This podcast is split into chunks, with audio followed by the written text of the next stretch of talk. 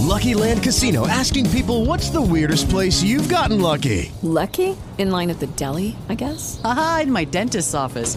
More than once, actually. Do I have to say? Yes, you do. In the car before my kids' PTA meeting. Really? Yes. Excuse me, what's the weirdest place you've gotten lucky? I never win and tell. Well, there you have it. You can get lucky anywhere playing at LuckyLandSlots.com. Play for free right now. Are you feeling lucky? No purchase necessary. Void where prohibited by law. 18 plus. Terms and conditions apply. See website for details. Hey guys, it is Ryan. I'm not sure if you know this about me, but I'm a bit of a fun fanatic when I can. I like to work, but I like fun too. It's a thing. And now the truth is out there. I can tell you about my favorite place to have fun. Chumba Casino. They have hundreds of social casino style games to choose from with new games released each week. You can play for free anytime, anywhere and each day brings a new chance to collect daily bonuses. So join me in the fun. Sign up now at ChumbaCasino.com. No purchase necessary. VGW. Void were prohibited by law. See terms and conditions. 18 plus. There is another message that I want to tell you today is that within our mandate, within our mandate the ECB is ready to do whatever it takes, to preserve the euro. And believe me, it will be enough. Well, we, you know, we will be there, as I said earlier on, using full uh, flexibility, but we are not here to close spreads. This, this, is, this is not the function or the mission of the ECB. There are other tools for that, and there are other actors to actually deal with those issues. E pensate anche solo per un momento che i suoi sudditi volessero rischiare la testa accennando alla sua nudità. Fin- finché un bambino disse, me- me- mentre il re passava in processione, Ehi, ehi, guardate, lei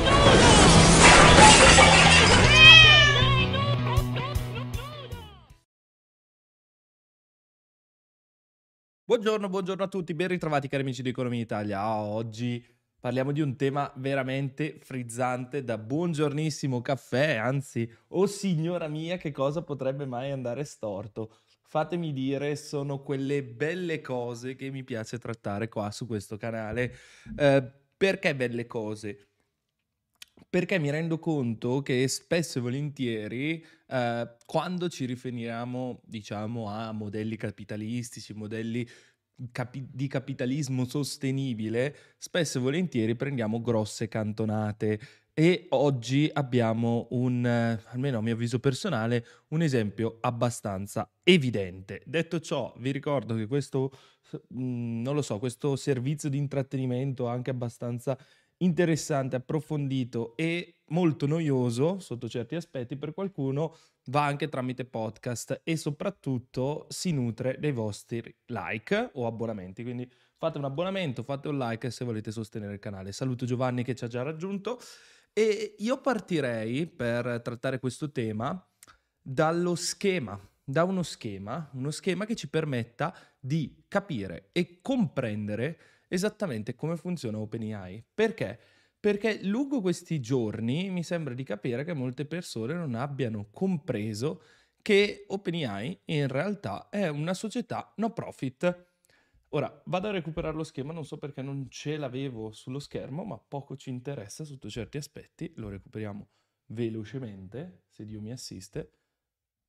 Interessante la potenza della tecnologia.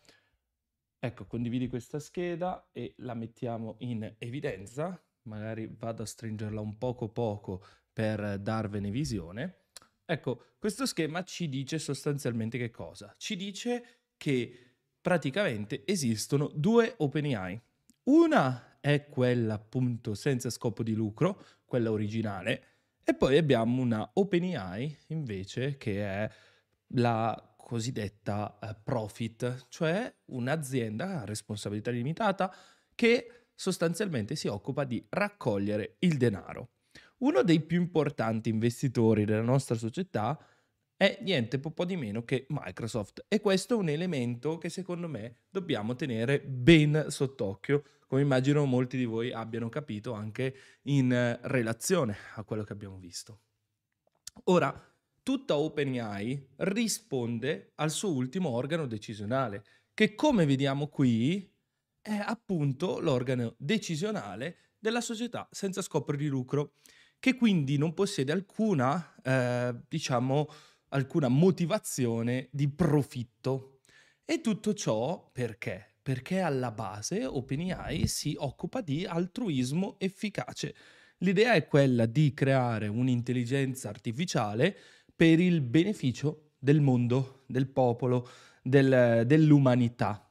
Ecco, l'idea quindi è quella di abbattere sotto certi aspetti anche il capitalismo, volendo guardare, cioè riuscire a creare un beneficio per tutti affinché poi alla fine nessuno lavori, perché poi alla fine della fiera l'idea è quella di destinare tutte le cose più noiose all'intelligenza artificiale e quindi liberarci, diciamo, dalle catene del lavoro.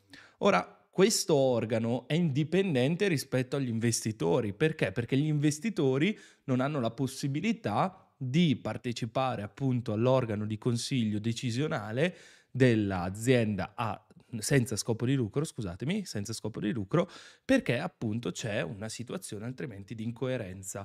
Abbiamo una situazione in cui chi cerca il profitto poi alla fine si ritrova dentro il consiglio di amministrazione dell'azienda no profit. Quindi l'idea di creare questa struttura era proprio questa.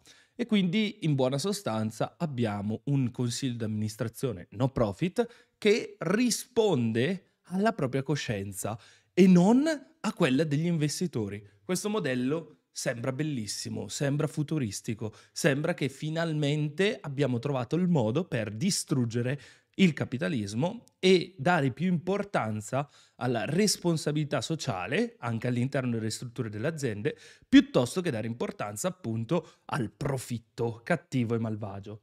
Ora, detto ciò, buongiorno anche a chi ci sta rugge- eh, raggiungendo in chat tipo Stefano, buongiorno e bentrovati.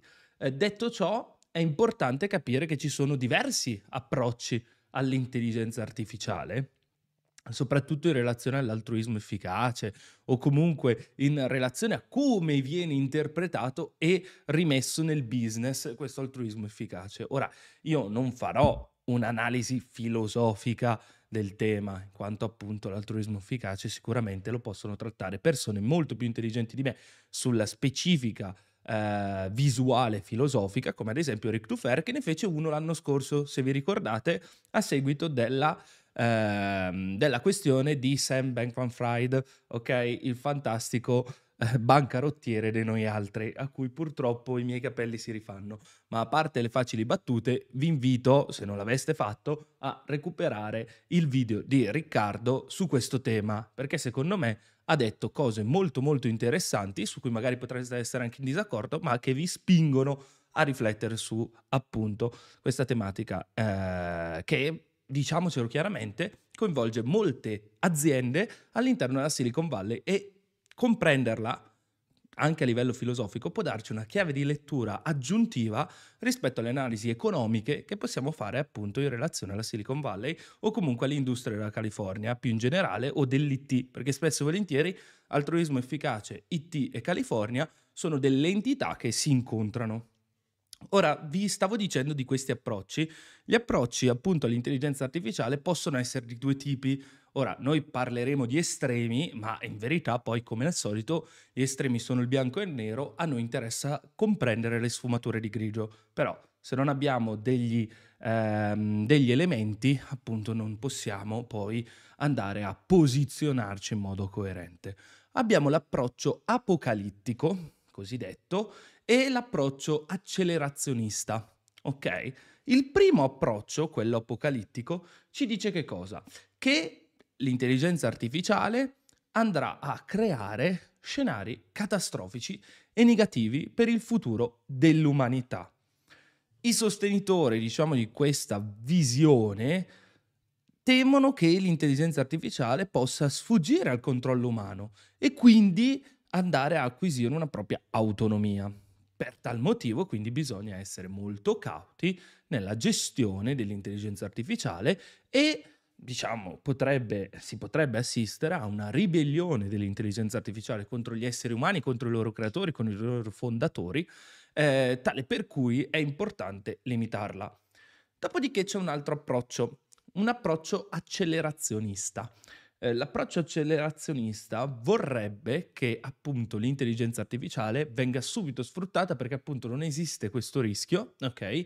il rischio associato a questa dinamica, a questo scenario è tendente a zero o comunque a zero e quindi l'intelligenza artificiale va sviluppata sempre e comunque senza considerare appunto eventuali scenari avversi e quindi bisogna eh, concentrarsi solo ed esclusivamente attorno ai vantaggi dell'intelligenza artificiale. Io come mio solito non ho un approccio né apocalittico né accelerazionista, ma molto pragmatico, cioè il mio approccio è quello di dire l'intelligenza artificiale ha dei risvolti sicuramente negativi come ha dei risvolti sicuramente positivi. Sta a noi utilizzare il cervello e la testa e un approccio razionale affinché possiamo comprenderne i vantaggi e limitare gli svantaggi. Questo che, su questo penso che molti, in molti possiamo convenire. Ora, c'è un esempio di Musk che secondo me torna utile, anzi forse due esempi di Musk che tornano utili.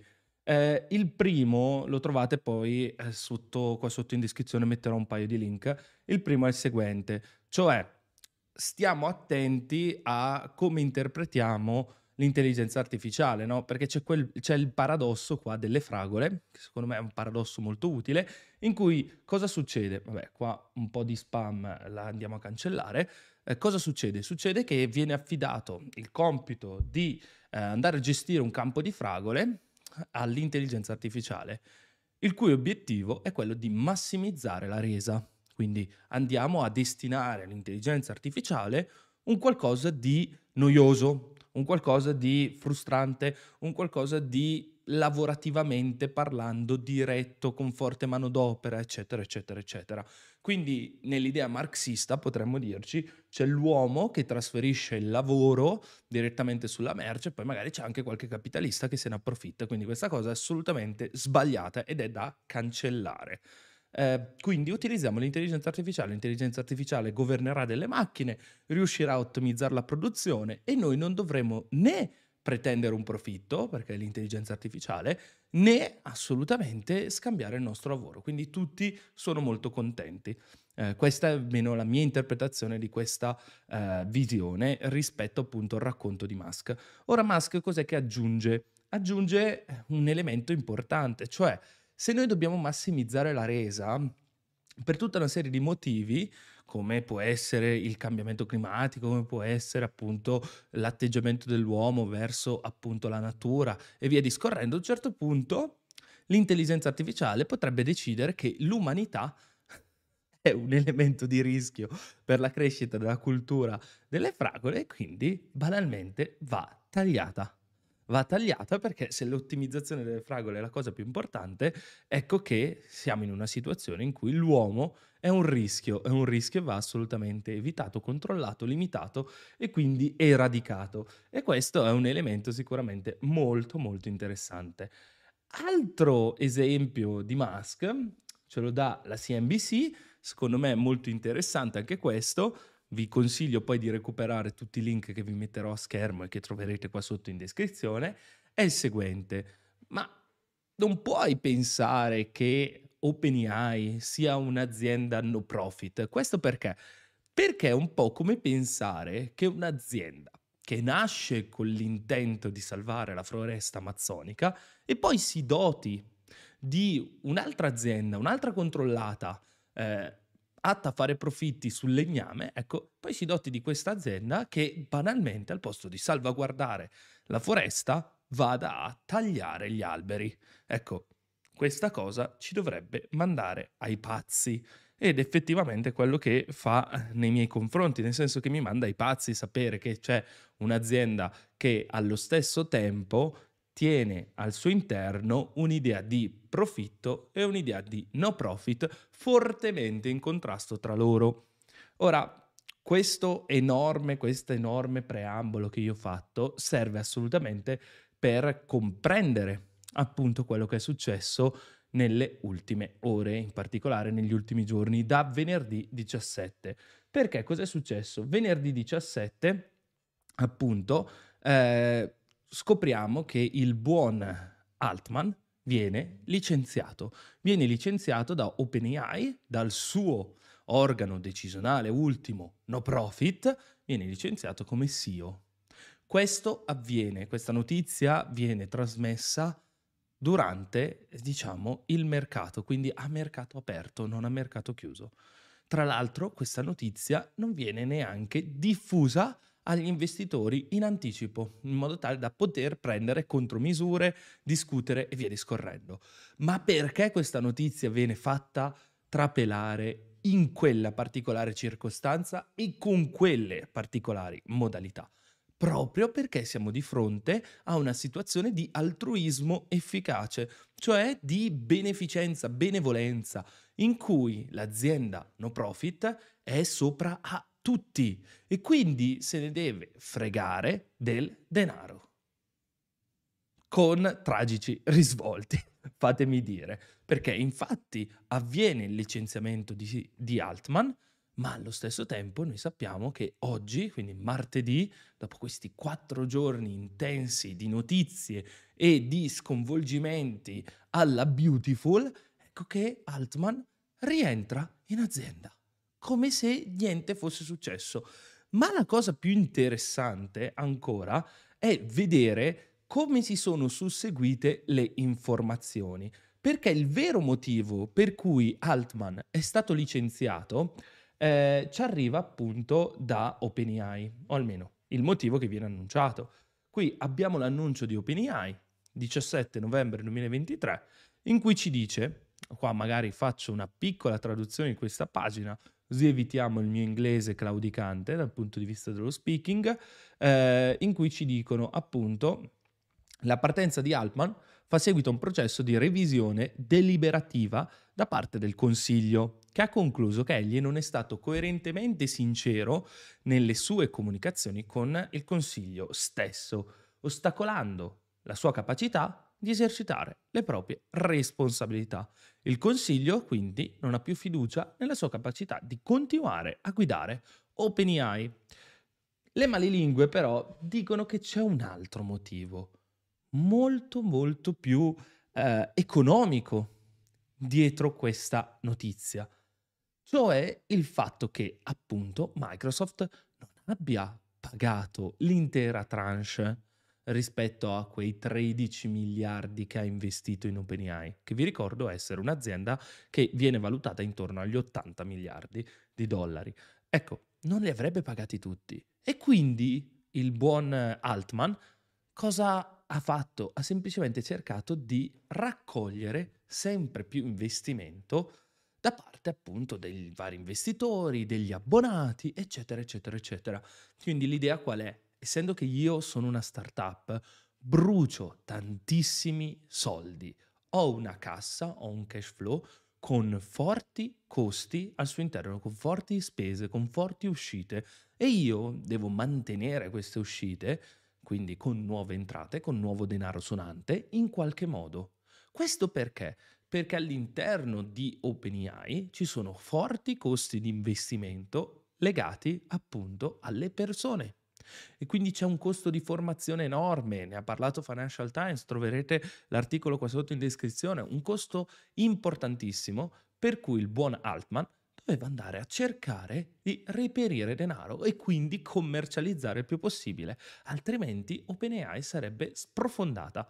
Ok, quindi l'idea è molto molto più terra terra rispetto a tanti discorsi che si possono fare sull'altruismo efficace, sulla benevolenza, sul bene superiore, che poi anche questo bene superiore, io quando sento parlare di bene superiore non posso far altro che eh, riferirmi a tutte le volte in cui ho sentito questa parola e puntualmente bene superiore eh, non corrispondeva, almeno dal mio punto di vista, a un concetto di bene morale condiviso, ma anzi tutt'altro, si trattava di scavalcare i più deboli, fottersene altamente, per dirla in altri termini, e poi andare verso questo obiettivo non meglio identificato. Quindi l'idea qual era? L'idea era trovare denaro, perché alla fine della fiera, follow the money e alla fine troverai la tua risposta.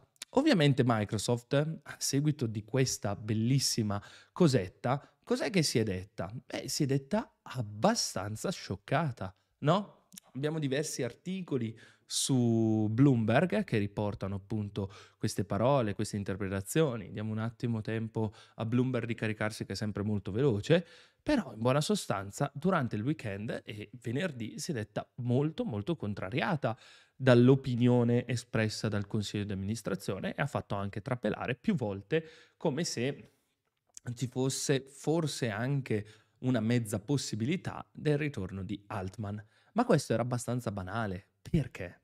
Perché durante il weekend molti impiegati della nostra OpenAI hanno detto aspetta un secondo, tu hai appena licenziato uno dei più importanti personaggi che ci hanno fatto avere denaro fresco, contante. E quindi qual è l'obiettivo? Abbiamo perso la nostra guida. OpenAI dice no, tranquilli, adesso assumiamo l'ex CEO, CEO, scusatemi, di Twitch, no? Quindi state sereni, ritorneranno gli investimenti. Guardando Twitch avrei qualche perplessità. State sereni, abbiamo una guida comunque esperta nel mondo dell'IT, eccetera, eccetera. Ovviamente 500 dipendenti se ne sono fottuti altamente di queste rassicurazioni e hanno presentato anche una lettera. Una lettera in cui dicono sostanzialmente Caro consiglio, hai sbagliato, è bene che tu ti dimetta. Nel frattempo Microsoft lunedì mattina, tra i vari pianti delle varie persone all'interno del consiglio della nostra OpenAI no profit, annuncia di aver assunto Altman. E ovviamente potrebbe far seguito, eh, poteva far seguito in quella situazione, quindi lunedì, quindi l'altro ieri, eh, l'idea di portare all'interno di Microsoft tutti questi sviluppatori, tutte queste persone estremamente competenti con un know-how molto forte sull'intelligenza artificiale. E infatti molti commentatori finanziari, soprattutto oltreoceano, ma anche inglesi via discorrendo, in Italia in verità l'informazione di questo tipo è molto scarsa. Di che cosa hanno parlato? Hanno parlato di un'acquisizione di un ente no profit praticamente a costo zero o se preferite l'acquisizione di un'azienda da, 86, da 80 miliardi di dollari a costo zero. Una cosa spettacolare ed è per quello che ho messo questa locandina. Cioè parliamo di una grandissima operazione che l'antitrust non potrà sicuramente andare a eh, contestare alla buona Microsoft perché si prende il know-how senza pagare nulla. Possiamo dircelo tranquillamente, senza pagare nulla. E, e dopodiché, ovviamente, il controllo non è più basato sulla no profit, ma è basato sul denaro. Eh, cosa interessante ancora qua da capire, eh, ci viene proposta da, eh, come vi dicevo, da questo articolo. Adesso vado ad accettare un attimo le, i cookie, però questo articolo oh, cosa ci racconta? Ci racconta appunto che soltanto una parte di, dei soldi di Microsoft erano arrivati a OpenAI, segno appunto che Microsoft aveva una fortissima leva nei confronti di OpenAI. Tra l'altro anche Altman aveva scritto un tweet, magari poi ve lo lascio qua sotto in descrizione, in cui diceva in buona sostanza eh, io non ho alcun legame, qua parafraso, nei confronti di OpenAI. Quindi non avendo azioni, non avendo nulla, l'azienda non si può rivalutare su di me e quindi io posso fare un po' quello che voglio. Alla fine, però, appunto, Altman ritorna e, ritornando in azienda, dimostra in modo inequivocabile quanto sia fallito quel progetto di eh, scelta altruistica, di cercare un beneficio sociale, eccetera, eccetera, eccetera. E quindi questa è la vita, cazzo, verrebbe da dire. Se hai bisogno di soldi, devi dare qualcosa in cambio e non puoi semplicemente, come appunto si legge nel sito di OpenAI, noi siamo qua cerchiamo di fare il nostro lavoro, se tu per caso ci dai una fee, a noi non interessa particolarmente, cioè ritieni questa fee come un investimento sull'umanità e non un investimento su OpenAI. Qua penso anche una forte mania di protagonismo, visto che comunque ci sono tante altre aziende che si stanno mettendo nel settore o che hanno già rilasciato la loro intelligenza artificiale. Ma soprattutto un tema importante è il fatto che il fine ultimo di OpenAI, cioè la creazione di questo dio in scatola, non è stato nemmeno lentamente raggiunto, ok? Per cui tu non puoi ancora dire, ah, mi stacco dalla tetta della madre, detta proprio malamente, cioè mi stacco da chi mi sta fornendo liquidità perché tanto il mio obiettivo è stato raggiunto e quindi posso chiudere baracca e burattini e tanti saluti. No, non siamo nemmeno vicini a ciò. A meno che, non lo so, e qua c'è qualcuno che specula, in verità eh, OpenAI è già arrivata ad aver creato Dio e quindi il buon Altman eh, si vede che si era opposto a questa decisione, opposto alla decisione di eh, appunto andare a buttare Dio all'interno del mondo, questo nuovo Dio, e quindi banalmente aveva deciso di cercare di tamponare l'avanzata appunto di questa intelligenza artificiale. Io dubito fortemente che sia così perché come al solito le cose sono un filino più complesse e meno fantascientifiche. Spiace perché sarebbe stato divertente eh, arrivare direttamente in guida galattica per autostoppisti. Questa cosa purtroppo o per fortuna eh, sembra molto lontana e alla fine scopriremo qual è la risposta al 42, forse chi lo sa. Eh, detto ciò, passo alle vostre considerazioni qua in live, vedo che l'argomento sembra interessarvi. E, e, poi, e, poi, ci salutiamo, penso di aver detto un po' tutto. Eh, Luca dice: Non si arriva alla costruzione del, dell'AGI, quindi buona sostanza della nostra intelligenza artificiale complessa, senza spendere miliardi. Non poteva rimanere esclusivamente no profit. Sono molto, molto d'accordo con te, Luca. Eh, buongiorno, Stefano. In tutto questo Musk è investitore, corretto. Se non vado errato, Musk eh, ha investito in uh, OpenAI, ma appunto, come ti dicevo prima, non ci sono quote. Va bene, direi che ho risposto poi anche alle altre domande durante il discorso e questa, boh, secondo me questa ci deve spingere a riflettere tantissimo su questo approccio imprenditoriale che parte da questa idea di altruismo efficace e poi cerca di fare business. Secondo me l'approccio migliore sarebbe il contrario, cioè fare business stando attenti alla sostenibilità, qualsiasi essa sia senza poi tra l'altro utilizzare degli indici strani imposti dall'alto che spesso e volentieri sono più dannosi che altro. Va bene, io vi ringrazio come al solito per aver seguito, vi ricordo che domani ci vediamo verso le 20. Eh, parliamo un'ultima volta della questione eh, legata appunto ai femminicidi, eh, in particolare che cosa stiamo vedendo nelle piazze, eh, lo faremo insieme a Ludovica Iacovacci, che è giornalista, è andata a intervistare molte persone, molte persone che si sono schierate contro, a favore di queste posizioni che abbiamo già commentato nei giorni scorsi e spero che tutto ciò ci riesca a dare un'impressione, diciamo, di quello che pensa la piazza, anche se banalmente i social ci stanno già dando questa impressione. Io come al solito vi ringrazio per aver guardato, vi invito a lasciare un like e noi ci vediamo presto. Ciao ciao!